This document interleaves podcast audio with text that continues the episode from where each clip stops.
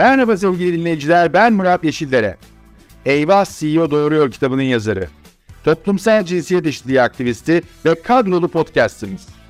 Çalışan kadınların doğurmasını gayet normal karşılayan podcast serimde başarılarıyla ilham veren kadınları konuk olarak ağırlıyorum. Şimdi sıkı durun. Türkiye'nin ilk %100 cinsiyet eşitliği garantili podcastinin bu haftaki konuğu Canan Özsoy. Canan Hanım hoş geldiniz. Hoş bulduk Murat Bey.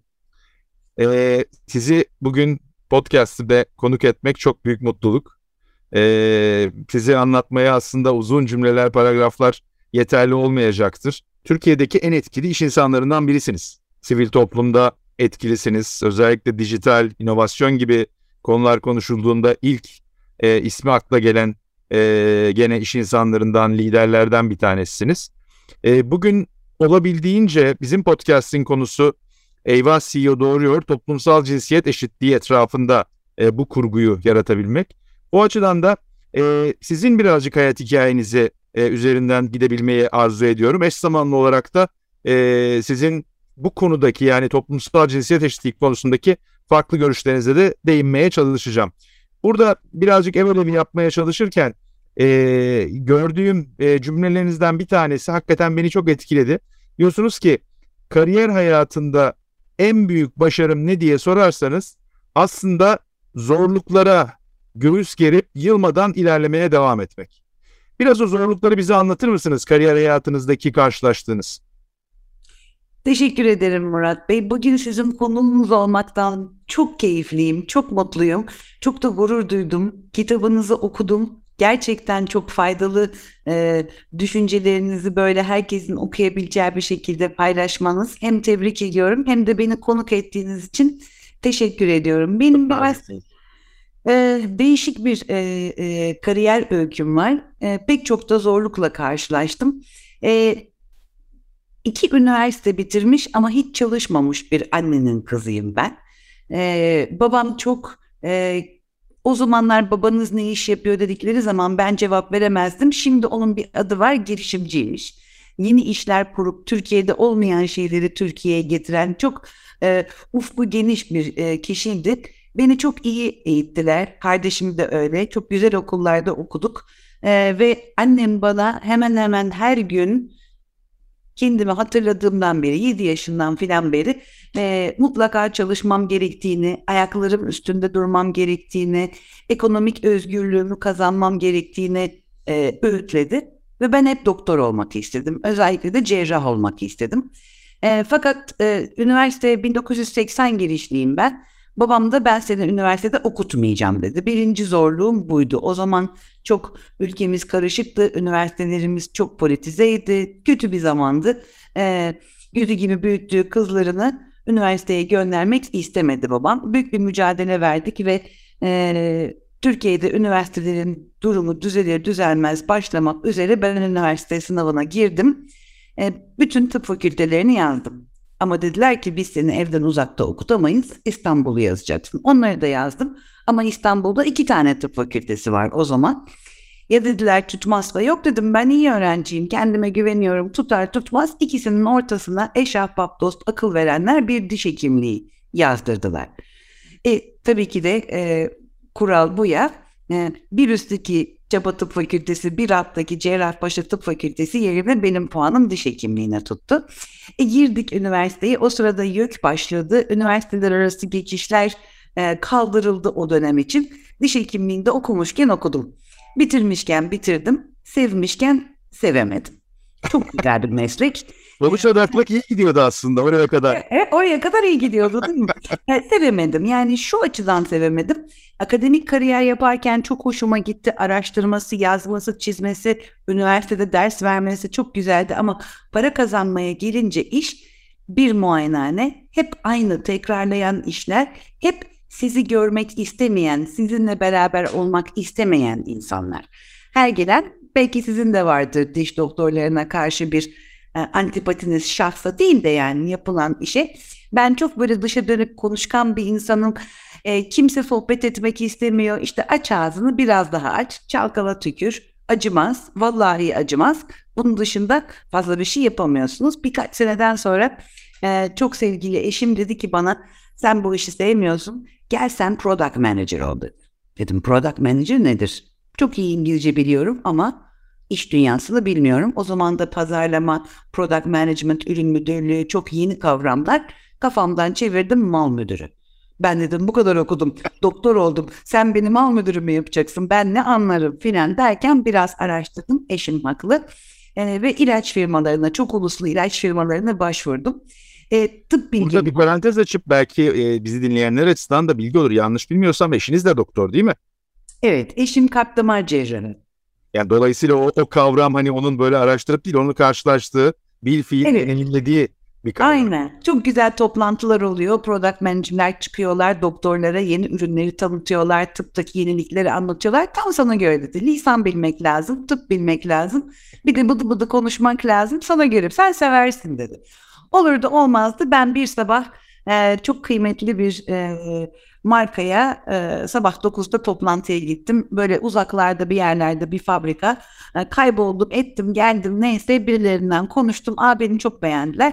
E dediler bekle bir de bir üst müdürümüz görüşsün. Ondan da konuştum. Bekle bir üst müdürümüz görüşsün derken akşam saat 6'da ben orada kontrat imzalamış ve çalışıyor olarak eve geldim. Annem kocam karakolu aramışlar.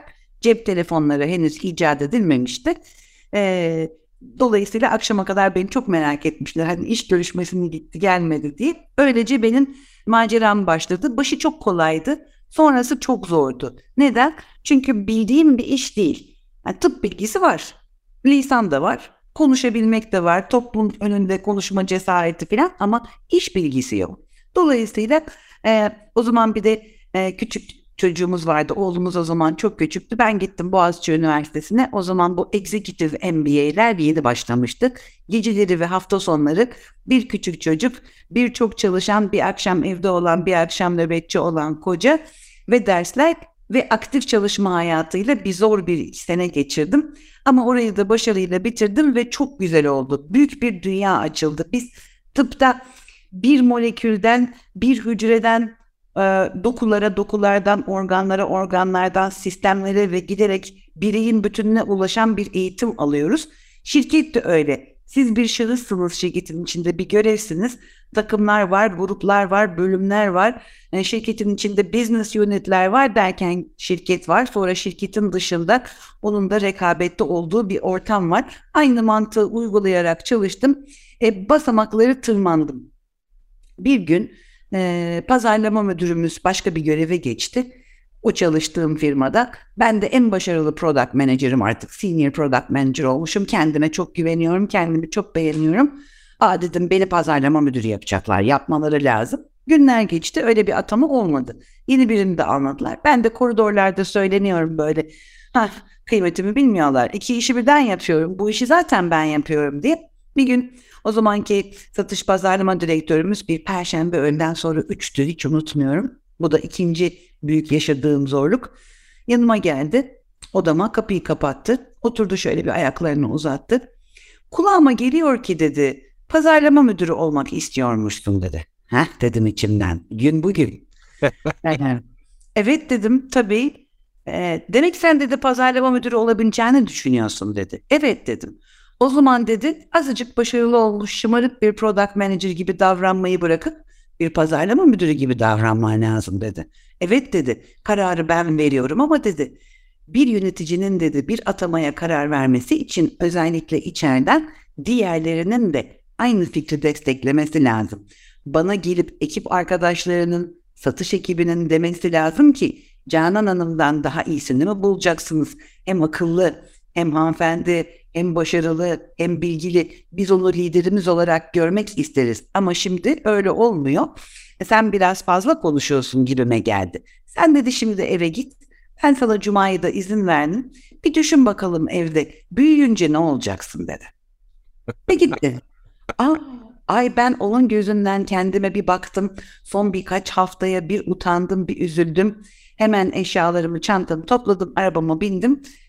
Önce bir güzel ağladım. Sonra eve geldim.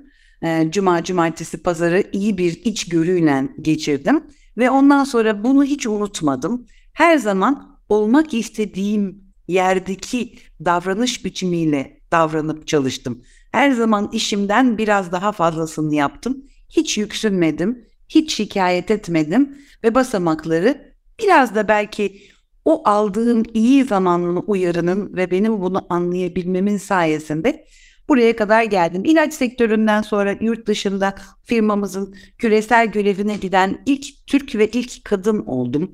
Çok e, bir Avrupa firmasıydı ve aslında bilmeme rağmen toplumsal cinsiyet eşitliğiyle kadınların iş hayatında karşılaştıkları fırsat eşitsizlikleriyle ilk defa mücadele etmeye, e, bu konunun da savunucusu olmaya karar vermemin noktasıdır. Çünkü e, çalıştığım Avrupa ülkesinde ve çok uluslu Avrupa firmasında gerçekten farkında olmadan, adı böyle konmadan çok büyük bir ayrımcılık gördüm. Çok kalın bir cam tavan gördüm. Bir gün bir toplantıdaydım. 150 en tepe yöneticinin olduğu toplantıda yeni bir e, iki şirket birleşmişti. Yeni bir e, CEO gelmişti. E, Fransız bir beyefendiydi. Çok uzun boylu. 2 metre 10 santim boyunda böyle uzun beyaz saçları olan tarif ediyorum. Çünkü artık çoktan emekli oldu. Dedikoduya girmez. E, ellerini kürsüye vura vura bu şirkette alınan her karar e, bu ülkenin topraklarında, bu ülkenin dilinde ve bu ülkenin bir erkeği tarafından bazı lisanlar biliyorsunuz feminen maskülen çok net olarak bir insan bu ülkenin bir insanı değil bu ülkenin bir erkeği tarafından e, yapılacaktır dedi. Bir etrafıma baktım 150 kişinin içinde iki kadınız. Biri o ülkeden ben bir de Türk. Ondan sonra aslında tam onu soracaktım. Yani o da bir de hani o 150 kişinin içinde acaba başka ülkeden olan kaç kişi vardı? Bir tane ben. İşte onu diyorum yani hani evet, tamam. derken sadece toplumsal cinsiyet eşitliyoruz. Her anlamda bir sıkıntı var aslında odanın içinde. Sonra çok sık e, görüşmemiz gerekti. Ben küresel ve zor projeler e, başlığı altında çalışıyordum. Hep takılıyordum. Diyordum ki beni bu şirkette niye tuttuğunuzu biliyorum. Hem satın aldığınız firma tarafından kalan tek yöneticiyim. Hem tek kadın yöneticiyim, hem tek Türk'üm, hem tek Müslümanım. Hani bir gün birisi sizi diyor mahkemeye verirse ayrımcılıktan ben sigortayım. Beni göstereceksiniz. Böyle onlarla çek, çek. E, aynen dalga geçiyordum. E, şimdi de çok başarılıydım. Severek yapıyordum ama e, şimdiki firmam olan Genel Elektrik'ten e, Avrupa'da bir teklif alınca bir es verip aslında bir hafif geriye sarmak istiyorum. Çünkü e, hızlıca geçtiğiniz yerde bence bizim Türkiye'de konuşmamız gereken bir kısım daha var. Hani sizin için ne kadar önemli bir merhaleydi onu bilmiyorum ama e, sizin kariyerinizin tetiklediği bir şekilde siz Türkiye dışına uluslararası bir role gidiyorsunuz. Genelde Türkiye'de bu daha çok erkeklerin kariyeriyle, kadınların takibiyle oluyor. Dolayısıyla hani birkaç cümle orayı da anlatmanızı rica edeceğim. Tabii ki de. Şimdi bu e, üç sebepten oldu. E, bir tanesi biz e, çok büyük krizlerde hatırlarsınız 1990'larda ve 2000 yıllarında e, çok ciddi e, döviz krizlerinden geçtik, finansal krizlerden geçtik, çevremizdeki e, savaşlardan, sınırlarımızdaki çok etkilendik. Yani çok çalkantılı bir iş dünyasıydı. Bizim şirketimiz yöneticilerimizin de çok büyük sağduyusuyla her krizden çok büyük bir başarıyla çıktılar. Yani Türkiye dünya sıralamasında bulunduğu sektörde en başarılı ülkeydi ana ülkelerin dışında.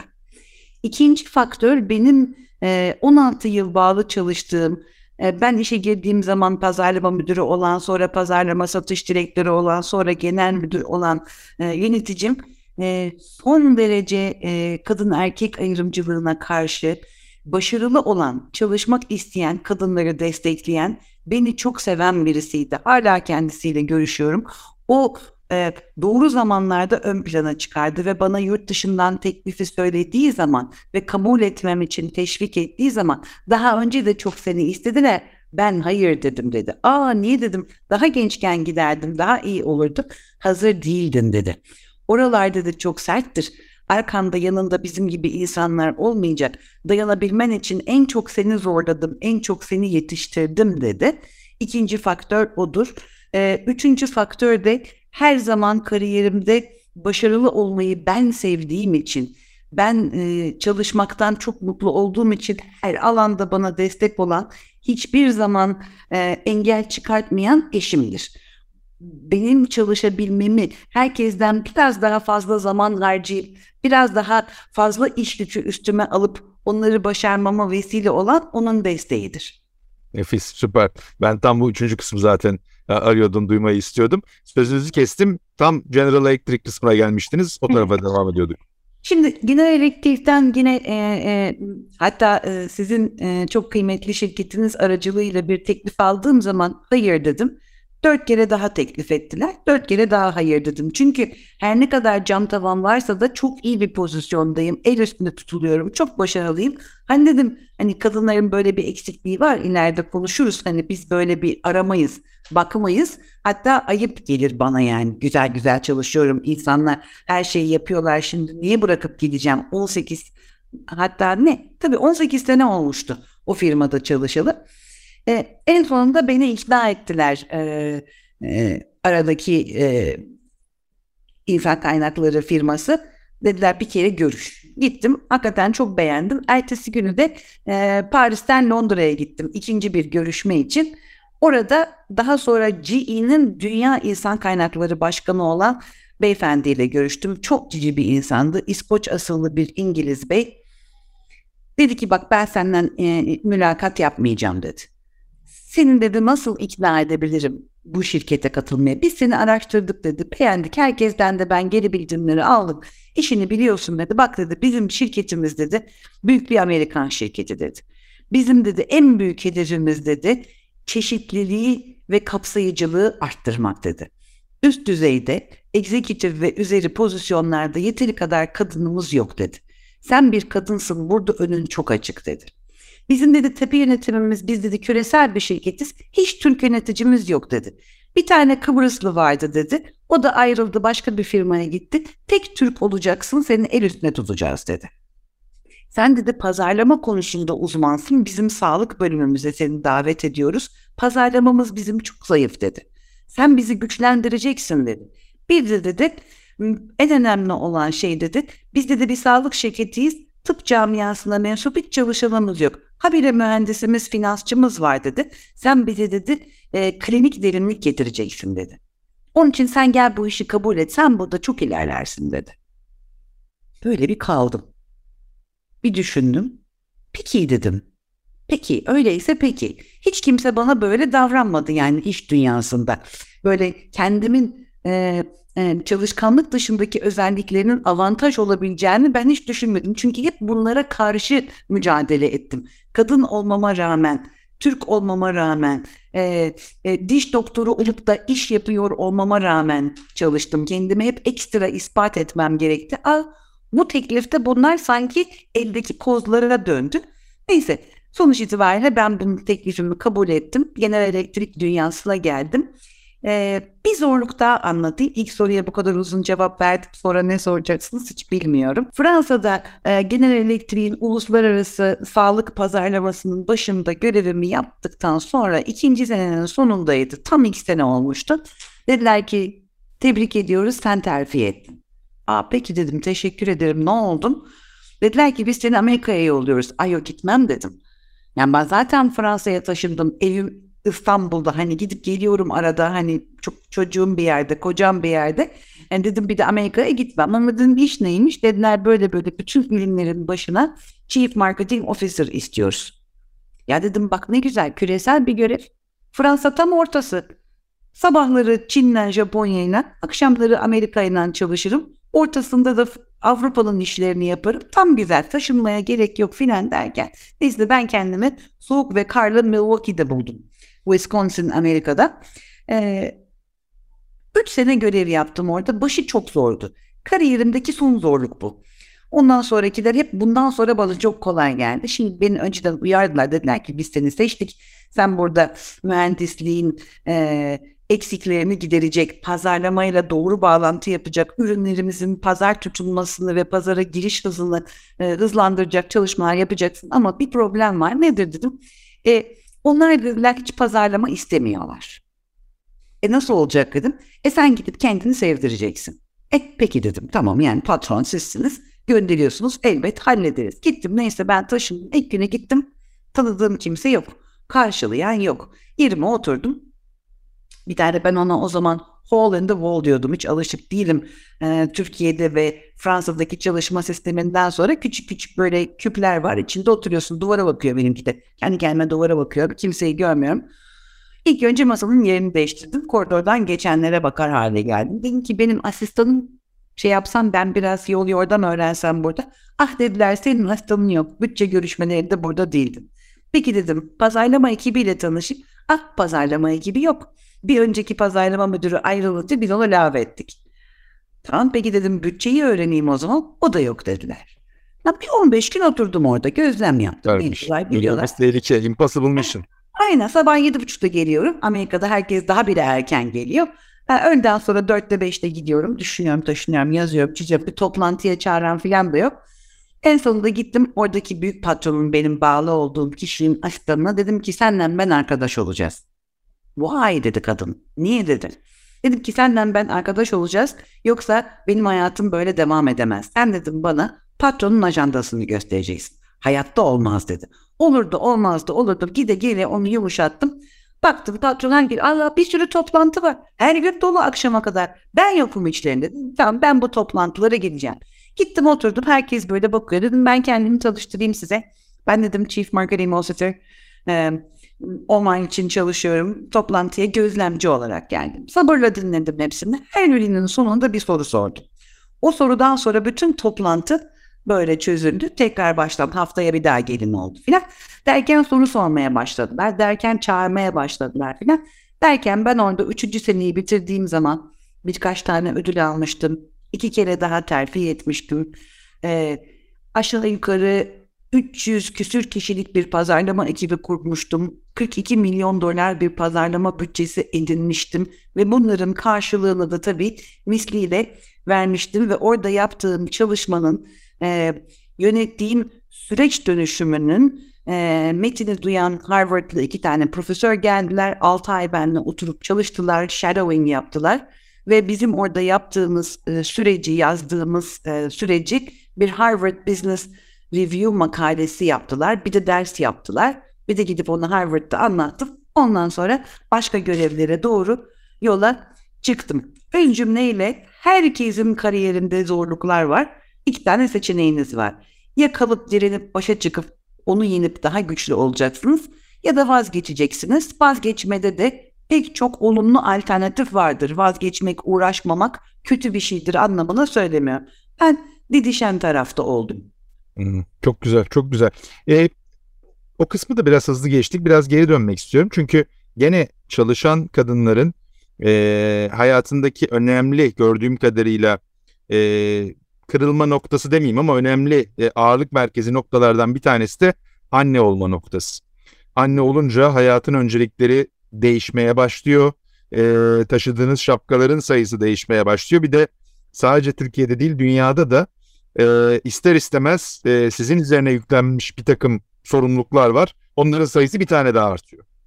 E, o dönemi birazcık gene bize resmeder misiniz? Yani o anne olmanın bir tarafta keyfi hazzı, öteki tarafta da anne, eş, çalışan bir kadın ve belki sivil toplum e, gönüllüsü lideri. Yani dolayısıyla hatta işte e, evlat e, gibi e, geniş bir sorumluluk demeti var.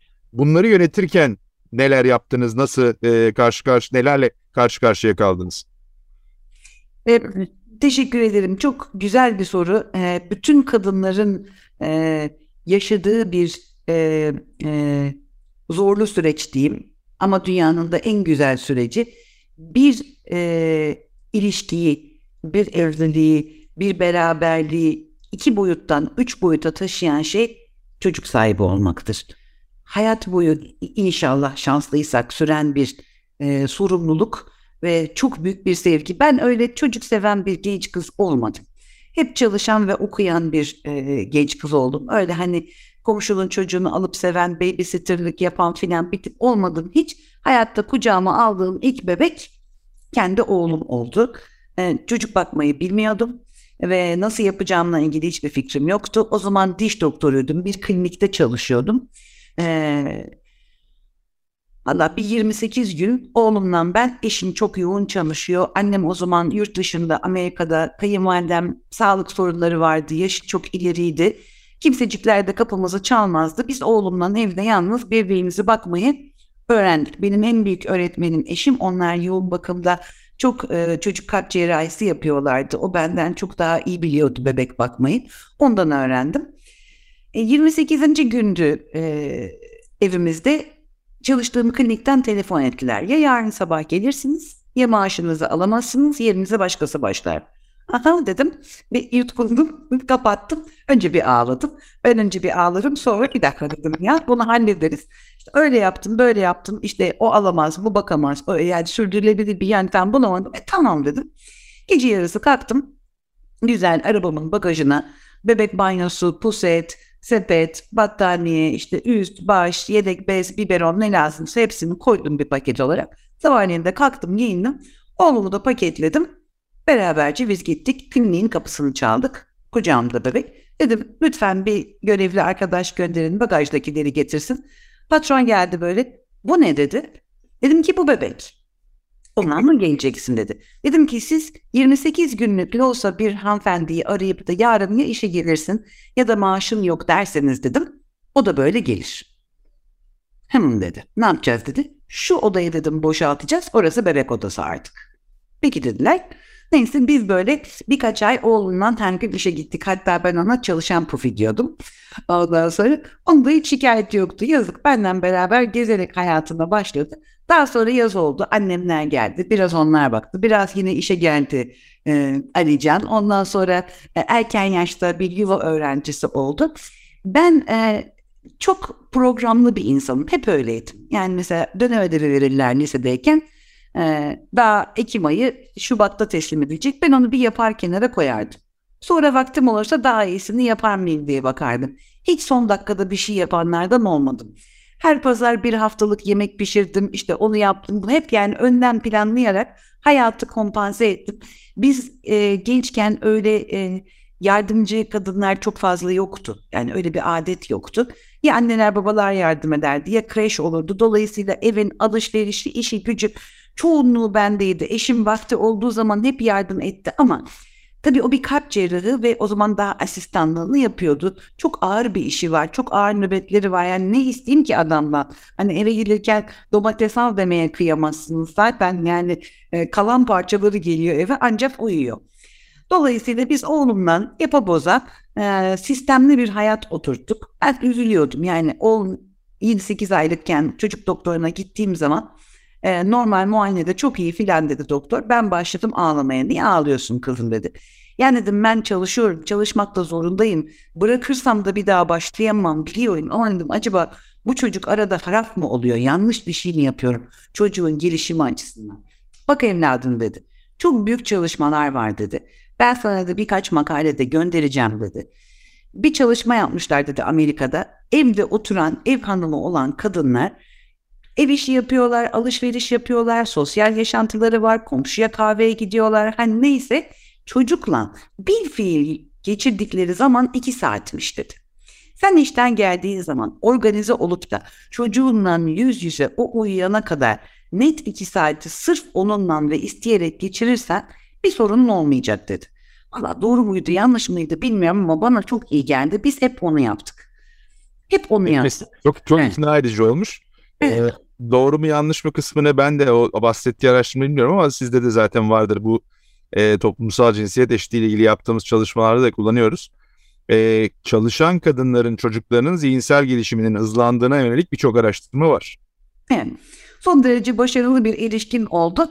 Hiç de şikayet etmedi. Hala daha da etmiyor. Bir şeyleri doğru yapmış olman lazım. Ama burada dinleyicilerimiz için şunu söylemek istiyorum. Bakın her seçim aslında bir vazgeçiştir.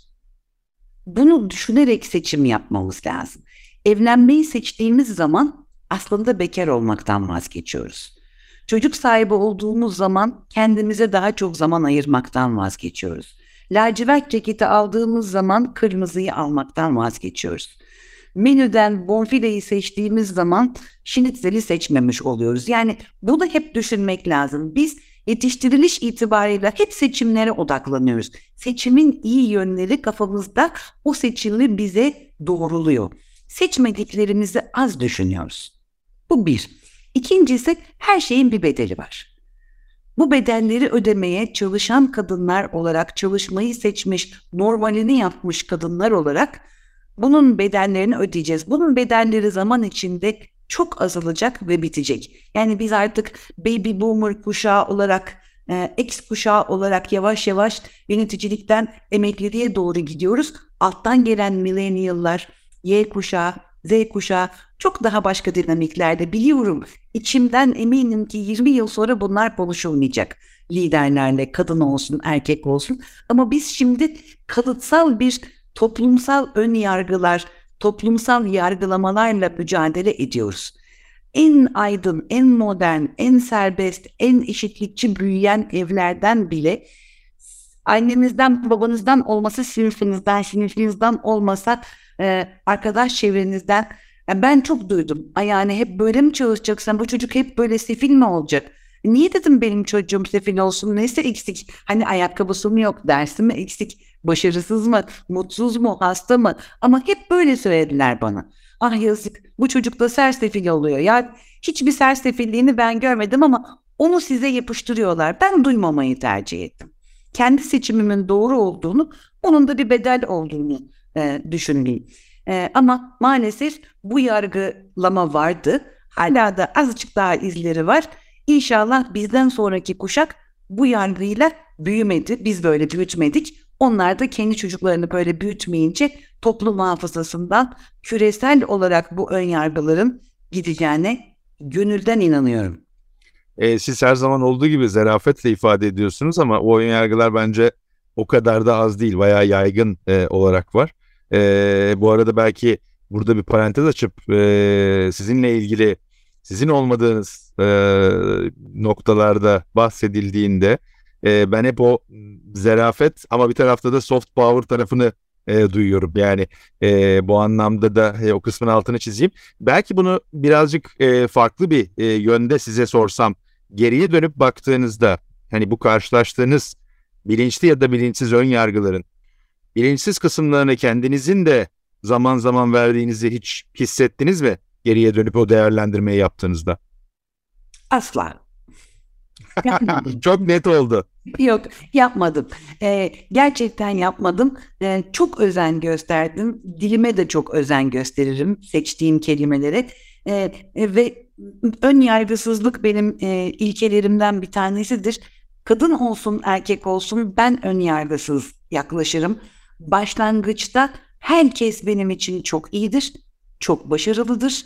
Ta ki onlar bana aksini ispat edip kendileri bunun farkına varıncaya kadar mümkün olduğu kadar e, hayata yaklaşımımda, e, insan seçimlerimde, dost seçimlerimde hep önyargısız olmaya çok özen gösterdim e, ve hiç kimseyi cinsiyetinden dolayı, yaşından dolayı, e, ülkesinden dolayı, eğitiminden dolayı seçmek veya seçmemezlik yapmadım. Ben zaten kendim diş doktoruyum. Şimdi kimin üniversitesinde eğitimini beğenmeyeyim? Yapabilene baktım. ispatlarına, elimdeki bulgulara baktım hep. Eğer ki günün birinde birisi bana sen şurada ön yargılı davrandın derse ve ikna olursan çok özür dileyip onu geri çevirmek için de çok çalışırım. Gerçekten burada iddialı ve netim. Yapmadım, yapmayacağım. Peki orada o zaman e, sizi şöyle farklı bir e, soruyla e, devam etmenizi rica edeceğim. E, bu içinde bulunduğumuz toplumsal cinsiyet eşitsizliğinin çıkış noktalarından bir tanesi de yani buradan kurtulmak, bunu aşmak için farklı e, başlıklarla bunu tanımlayabiliriz ama pozitif ayrımcılık yapmak. Hatta ben kendi adıma bunu söylüyorum. Bu podcast'te de sıklıkla tekrarlıyorum. Ben pozitifi de çıkarıp ben ayrımcılık yapmak gerektiğini söylüyorum. E, dolayısıyla e, bu anlamda e, hani bunu nasıl yorumlarsınız? Ayrımcılık, pozitif ayrımcılık. Çünkü normalleşme için bence bir şeyleri değiştirmemiz gerekiyor. O değişim de ancak bizim o normalleşmeyi sağlayacak radikal bir takım önlemler yapmamız da mümkün olacak. Çok doğru. Katılıyorum size. Şöyle bir politikamız var bizim. Yani ben e, General Elektrik'ten hep örneklerimi vereceğim. Orada son 15 yılım geçti. Bu çalışmaların çoğunu da General Elektrik markası adı altında yaptım. Çok da bu konuda hmm, nasıl ifade edeyim gerçekten inanarak içten çalışan bir e, firma. Şimdi Biz şuna baktık. Şimdi ben genel elektriğe girdiğim günden beri genel elektriğin GE Women's Network, Kadın İlişkiler Ağı diye bir gönüllü iç grubu var. Orada çalışıyorum. Önce küresel'de çalışıyordum. Sonra Avrupa'da Türkiye'ye geldim. Nerede burada Women's Network dedim. Yok dediler. Hemen kurdum e, Türkiye'dekini. Genç arkadaşlarıma emanet ettim. Çok başarılı şeyler yapıyorlar. Şimdi bu GE Women's Network nereden çıkmış? Ta Jack Watt zamanında bakmışlar. Yani biz Amerika'da ayrımcılık yapmıyoruz. Dünyada da işe gençleri eşit alıyoruz. 3 aşağıya 5 yukarıya 50-50, 45-55 neyse 52-48 hayata başlamak böyle. Orta kademeye kadar bu sayı böyle kalıyor. Orta kademede erkekler ön plana çıkıyor. Ee, üst düzeye geldiğimiz zaman da kadınların e, yönetim kademesinde en tepede varlığı yüzde onlara düşüyor. Hatta daha altına o zaman. Üç tane hanım gitmişler Jack Welch'e böyle bir tespitimiz var bunu nasıl düzeltebiliriz demişler. Vallahi demiş siz bir grup kurun çalışın önerilerinizi getirin ben desteklerim. Onlarla başlamış. İlk yaptıkları analizde çıkan şey e, kadınlar e, arka arkaya birkaç tane çocuk sahibi oldukları zaman ara veriyorlar. Ara verdikten sonra dönemiyorlar. Dönerlerse de kaldıkları yerden başlıyorlar. Böylece aradaki makas açılıyor, yaş ilerliyor ve yönetim kademesine gelinemiyor. Ee, onun dışında başka tabii e, şeyler de var ama genel olarak ana şey bu. Dolayısıyla biz hep ev hayat dengesini kurmak için birbirini destekleyen kadınlar grubu kurup üst yönetici olabilenlerin daha aşağıdan gelen kişilere mentorluk yaptığı, dışarıdan değişik e, fikirlerin dinlendiği, konuk konuşmacıların çağrıldığı, içeride eğitimlerin verildiği bir sürece girdik ve baya bir e, ilerleme kaydettik, farkındalık yarattık, cesaret verdik, destek olduk. E, şahidim ve bir parçasıyım. Doğum izninde 6 aylığına evinde olanların onlar yokken gıyabında terfi aldığını çünkü hak etmişti ve gelmişti. Esnek çalışma saatleri uyguladık. Ee, isteyenlerin evinden çalışması için daha bu Covid'deki deneyimimizin öncesinde esnek çalışma modelleri kurduk. Olabilenlere e, babalara doğum izni koyduk. E, çeşitli şekillerde kadınların yöneticiliğe kadar gelebilmesi ve orada tutunabilmesi için destek verdik. Bu desteğin önemli olduğunu düşünüyorum. Evet, birbirimizin önünü açmamız gerektiğini düşünüyorum. Ama tabii benim örneğim bir tane şirketin örneği. Bunu e, e, karar vericilere etkileyerek sivil toplum kuruluşlarının sizin çok güzel yaptığınız gibi benim bir parçası olmaya gayret ettiğim gibi sivil toplum kuruluşlarının gücüyle dirençli ve ısrarlı bir şekilde kurallara, uygulamalara, kanunlara koymak lazım. Bunun sizin yine çok iyi yaptığınız gibi erkeklerde bir e, e, hareket başlatmak lazım. E, sizin gibi Ahmet Dördüncü gibi birkaç kişi daha olsa ben hakikaten iş dünyasının ülkemizde ve dünyada çok daha çabuk değişeceğine inanıyorum. E, çok e, içim rahat. Bunun sadece Türkiye'ye veya gelişmekte olan ülkelere veya işte doğuya özgü bir şey olmadığını yaşadığım Avrupa ve Amerika'dan çok net örneklerle biliyorum. Bu küresel bir sorun ve bence küresel bir harekete dönmesi lazım. Bence herkesin en az çok sevgili dostum Leyla Alaton kadar aktivist olması lazım. Her erkeğin en az sizin kadar kitap yazacak kadar vaktini ayırıp bütün bu güzel e, eserleri yaratacak kadar e, inançlı olması lazım. Maalesef değişiyoruz. Yani ben değişimi de görüyorum. Güzel şeyler oluyor ama çok az, çok yavaş. Bunu bir şekilde hızlandırmamız lazım. Daha iyi bir dünya için, daha sürdürülebilir bir dünya için, daha, yaş- daha yaşanılır bir dünya için hem ekonomik açıdan hem empati açısından hem gelişme açısından daha çok kadının çalışma hayatına katılması şart. Benim yine çok sevdiğim bir dostum Sani Şener'den bir alıntı yapacağım. Bana izin verdi. Her yerde onun lafını kullanıyorum. Bir ülke geleceğine tek ayağının üstünde zıplayarak gidemez. Bizim ülkemizde çalışabilir yaştaki kadınların hali hazırda sadece yüzde 26'sı çalışma hayatına katılabiliyor. Maalesef. Onun içinde bir kısmı da tarımda çalışan, ücret almayan, sosyal güvenlik e, kavurucu kapsaması olmayan kadınlar. Yani onları da çıkarırsanız aslında neredeyse beş kadından bir tanesi gerçek anlamda iş hayatında. Peki e, çok katılıyorum söylediklerinize. Ben e, e, kendi e, tarafımla ilgili olarak e, erkeklerin değişmesi gerektiği ve ancak bu konunun da o değişimle çünkü sizin de söylediğiniz gibi hala evet. rollerde birçoğunda erkekler o noktada e, ve bunun önemli bir kırılma noktası olduğu düşüncesindeyim. Buradan aslında e, şöyle bir soruyla devam etmeyi istiyorum. E, sizin e, ifadelerinizde de var. E, bir taraftan da e, kadınların da bu zorlu yolculuk sırasında e, belki de kendileri içinde stereotipler veya ayrımlar da oluyor. Yani hani bir anlamda siz galiba she kadınlar mı diyorsunuz? Yani biraz erkekleşen veya erkekleri e, taklit eden veya takip eden refleksleriyle kadınlar. Bir tarafta da daha otantik e, kendi e, olduğu veya hissettiği gibi e, olan kadınlar.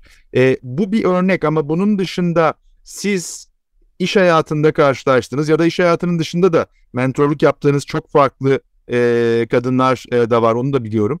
E, eğer kadınlara bu anlamda bir e, tavsiye veya farklı bir farkındalık yaratmak için bir e, paylaşım yapmak isteseniz ne gelir aklınıza? Tabii. Ee, beş tane şey söyleyeceğim. Korkmayın kısa kısa söyleyeyim.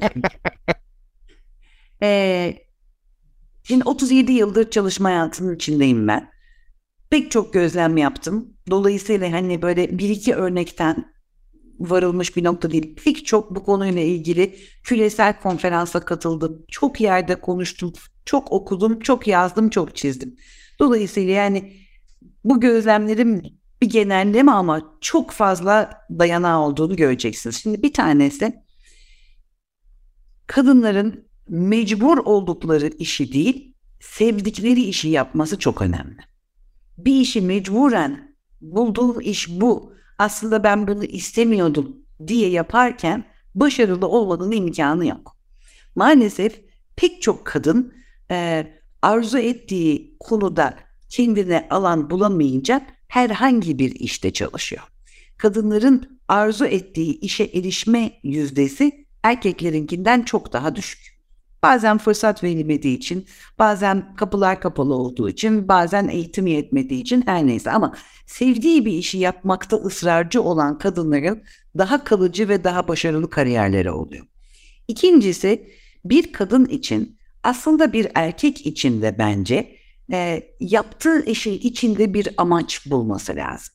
Mesela ben sağlıkta çalışırken hep yani sattığım şey ilaç da olsak bunun doğru yerde doğru öğretilmesiyle, doğru hastaya ulaşmasıyla, doğru kullanılmasıyla hayat kurtardığımı, sağlık ekonomisine katkıda bulunduğumu, dünyanın sürdürülebilirliği için iyi bir şey yaptığımı düşünerek işe gittim her gün.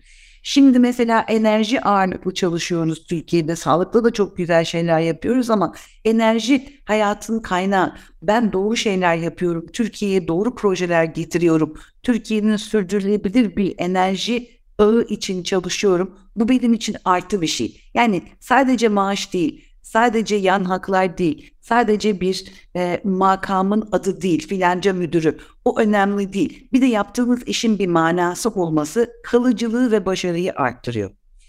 Üçüncüsü sabır. Bakın çok önemli bir şey. Gençlerde yok, kadınlarda yok. Çok kolay havlu atıyorlar. Biraz sabırlı olmak lazım. Bu sabrın altında biraz dayanıklılık da var. Hmm. Fakat sadece sabırlı olmak yetmez. Biraz da sebatkar olmak lazım. Az kullandığımız bir eski Türkçe kelime ama sabırla sebat arasında bir nüans var. Çok çabuk bırakmamak, çok çabuk değiştirmemek, bir işte başarı yaratacak kadar kalmak lazım. Bunun da şöyle bir faydası oluyor. Yaptığınız işin faydasını gördüğünüz zaman özgüven artıyor. Özgüven kadınlarda biraz daha az başlıyor. Çünkü yetiştirilirken yine o stereotiplemeden gelen çok fazla ben iyiyim deme, öyle yapma, böyle yapma, sana yakışmaz gibi kalıplardan dolayı kadınlar özgüveni biraz eksik geliyorlar iş arenasına. Sonuncusu çok önemli. Bu konuda yüzlerce hatta binlerce gözlemim var. O anda orada olmak. Kadınlar önüne bakarak çalışıyorlar. Bir toplantının içerisinde daha az sayıda kadın olduğu için iş dünyasındaki eşitsizlikte çok sesleri çıkmıyor. Dinliyorlar, gözlemliyorlar, doğru şeyi yapıyorlar, el kaldırıp ben buradayım demiyorlar. Toplantı odasına geliyorlar, bir en başta yer boş, bir de en arkada. En arkaya ilişiyorlar bak, oturmak da demiyorum. Yani bunu ben Amerika'da da gördüm, Fransa'da da gördüm, Almanya'da da gördüm, Türkiye'de de gördüm. Yani bu küresel bir davranış modeli. Ben buradayım deyip elini kaldıran, sesini çıkaran, konuşan kişiye daha çok şey var. Bir toplantıya girdiniz, bir işte bir takıma katıldınız veyahut da bir fabrikada bir hattasınız. Kendinizi orada hissettirmeniz lazım. Ayşe buradaydı. Çok güzel bir yorum yaptı. Çok güzel bu hatta bir yenilik önerisi getirdi fabrikada veya her neyse yaptığı iş. Sessiz kalmamak lazım. Çok terbiyeli, çok önüne bakan olmamak lazım. Beni duysa Leyla Alaton gurur duyar. Gerçekten çok ses çıkartmak lazım. Orada olmak lazım. Orada olduğunuzun hatırlanması lazım. Çünkü şu an için hala azınlıktayız.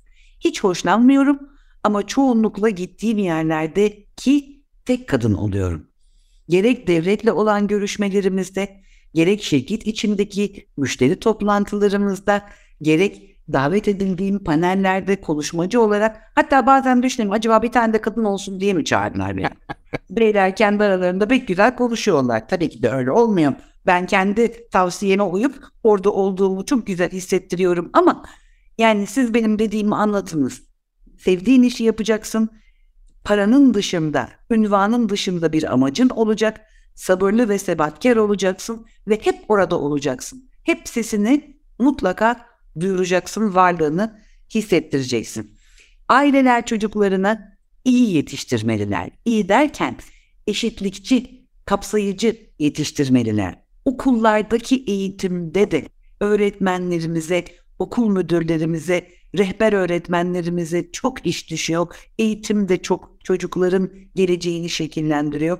Seçtiğimiz eş erkeksek kadınımız, kadınsak erkeğimiz, hayat ortağımız, partnerimiz her neyse gerçekten destekleyici olmalı. Bunlar olmazsa çok kolay olmuyor. Zaten kolay değil. Süper, süper. Peki e, yavaş yavaş aslında e, çok keyifli gitse de bugünkü sohbetin e, sonuna doğru süremizin sonuna doğru da yaklaşıyoruz ama iki tane daha konu var. Bir tanesi bu demin verdiğiniz 5 e, çok değerli e, tavsiyenin e, hani altınısı olması belki değil ama bunları destekleyecek bir şey olarak sizin çünkü e, röportajlarınızda da gördüğüm e, şeylerden bir tanesi olduğu için gündeme getirmek istiyorum. E, çok sevgili benim de dostum Ertuğrul Beren'le bir mülakat yapmışsınız. Ertuğrul Türkiye'de networking konusundaki en değerli bence uzmanlardan bir tanesi. Belki de en değerlisi, en bilgilisi, tecrübelisi. E, orada da kendi e, bu anlamdaki yaklaşımınızı e, göstermek adına yıllık böyle bir e, hani e, pazarlamadan gelen birisi olarak bir paydaş haritası yaparak o haritanın her yıl güncellendiğini, e, ona göre e, tanıdığınız insanlar ya da tanımadıklarınızla ilgili belli kategorilerin yarattığını, yaratıldığını bahsetmiştiniz. Orada belki kendime küçük bir şey çıkarmak istiyorum e, benim en bayıldığım e, kategori bana iyi gelenler kategorisi. Umarım beni oraya yazıyorsunuzdur. Bilmiyorum ben hangi kategorideyim ama bana iyi gelenler kategorisine bayıldım hakikaten. E, çok çok sevdim orayı. Ama buradan e, şey e, şaka bir yana e, kadınların bu networking konusunda da daha aktif olması ve belki de bunu e, bilmiyorum hani e, hangi gözle bakılıyor bu yanlış mı görülüyor yanlış anlaşılır diye mi diye endişe ediliyor. Bu konuda da ben o çabayı yeterince göstermediklerini son dönemde arttığını görmekle birlikte düşünüyorum. Ne dersiniz? Bir şey istemek ayıp. Kendini hatırlatmak ayıp. Yüksek sesle kahkaha atmak ayıp. Tanımadığın insanları aramak ayıp. Var ya işte ben de öyle büyütülen insanlardan bir tanesiydim. Özlem Ama... Gürses ETÖ diyor. Duydunuz mu onu? Efendim? Özlem Gürses ETÖ. ETÖ diyor. El Alem Terör Örgütü. çok güzelmiş. Aldım kullanacağım. Nefis, Aa, nefis. Çok güzel. Evet. Yani böyle bir şey var. Dolayısıyla biz de ilişkiler ağı, Yani iş dünyasında çok önemli olan ilişkiler ağı biraz zayıf. Özellikle kadınlarda biraz daha zayıf. Benim de öyleydi. Hani bizim büyük şirketlerimizde böyle umut veren yönetici adaylarına hep eğitimler yapılır, mülakatlar yapılır, değişik şeylerden, süreçlerden geçersiniz. Benim hep eksik çıkan şeyim buydu. Hani verilen görevi yapıyor ama hani iş dışında hani vakit kalmıyor ki ama neyse. Ama ben öğrendim yani ilişkiler aa önemli. Dolayısıyla önce listeler yapmaya başladım. Hani kimleri tanımıyorum, tanımıyorum ve tanışmam çok iyi olur işini deme iyi yapmam için. İşte daha sonra işte bana faydası olabilecek olanlar, benim hoşuma giden kişiler, ben mutlaka bir şey öğrenebileceklerim böyle böyle listede. Şimdi ve onu yani ilk başta haftada bir yapıyordum. Kendimi kontrol ediyordum. Acaba ben networking için bir şey yaptım mı bir hafta değil. Sonra onu daha e, yaşadığım bir hale getirdim ve bir daha gelişme alanım size itiraf ediyorum ilişkiler. Her zaman özeniyorum hatır sormaya, aramaya, nasılsınız, iyi misiniz demeye tanıdığım kişileri yeni insanlarla tanışmak için fırsatlar kollamaya ama bir taraftan zaman hani başta söylediniz ya şimdi benim bir canan olmam lazım. Bir görevim var, bir yönetim kurulu işim var, bir çocuğum var. Şimdi bir gelinim bile torunum var, eşim var, arkadaşlarım, dost çevrem var. E, mezun olduğum okulun sürdürülebilirliği adında çalıştığım çok kıymetli bir vakıf, vakıf var. Sev Vakfı'nda çalışıyorum. Büyük bir keyifle orada görev yapıyorum. Bunların hepsi zaman alıyor.